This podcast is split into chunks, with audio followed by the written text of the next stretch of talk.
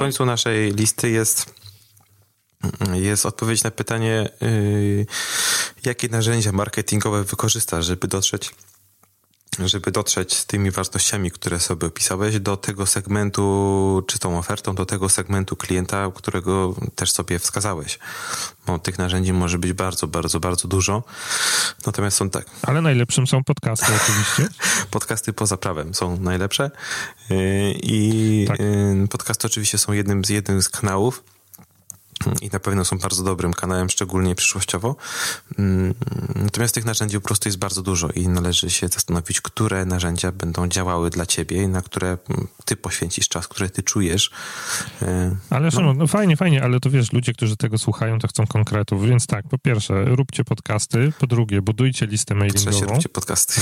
Tak, oczywiście lista mailingowa, tak. Znaczy róbcie, w sensie to komunikujcie się przez podcasty. A dlaczego ja tak namawiam do tych podcastów, poza tym, że uwielbiam podcasty, to też wydaje mi się, że w różnych specjalizacjach i w różnych konfiguracjach te podcasty się mogą sprzedać. Na przykład to też może być bardzo dobry wehikuł marketingowy, jako taki na przykład content zamknięty dla pewnych klientów. Oczywista sprawa. Że, nie wiem, kancelaria na przykład może się zdecydować, że będzie się specjalizowała w prawie pracy, i będzie nagrywała tylko i wyłącznie odcinki podcastu dotyczące prawa pracy, które nie będą na przykład publikowane tak po prostu online, tak jak my to robimy, tylko na przykład będą rozsyłane w formie newslettera do swoich klientów. No, tak, dokładnie tak. Jako taki alert cotygodniowy, nie? Że jeżeli jesteś z nami współpracujesz, to dostajesz taki cotygodniowy alert, ale on nie będzie polegał na tym, że trzeba przeczytać jakiś newsletter, klikać w linki i zaangażować wszystkie swoje zmysły, tylko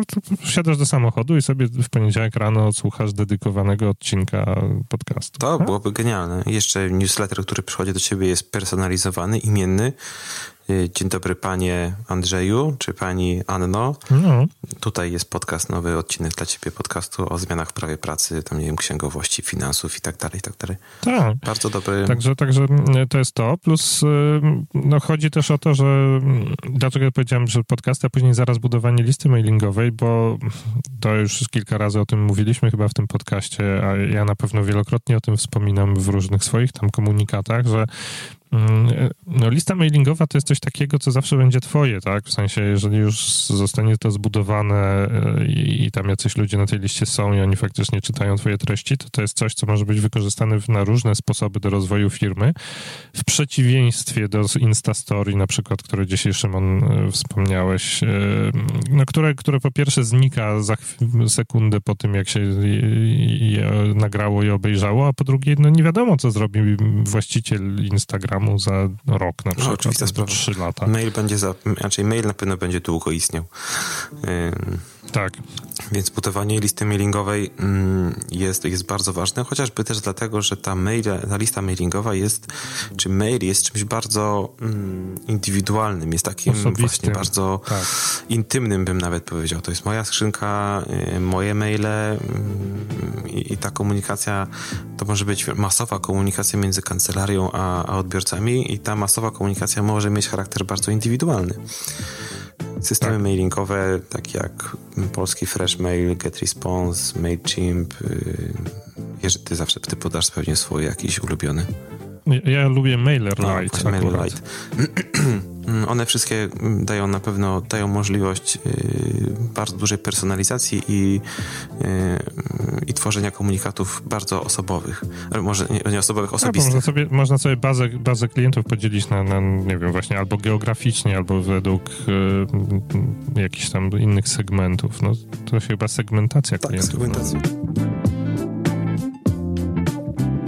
Dziękuję bardzo za wysłuchanie tego odcinka naszego podcastu. Jeżeli słuchasz nas za pomocą urządzeń Apple i znalazłeś nas w katalogu podcastów Apple, to bardzo prosimy, zostaw ocenę naszego podcastu, podziel się z innymi ludźmi tym, co tutaj usłyszałeś, czy to ci się podobało. Zostaw nam kilka gwiazdek, to bardzo dużą robi nam różnicę, jeśli chodzi o później to, do kogo potrafimy z naszym podcastem dotrzeć. I puść share'a na social mediach, na Facebooku, na Twitterze z linkami do naszego podcastu, do naszej strony. Będziemy ci za to wszystko bardzo wdzięczni. Dzięki.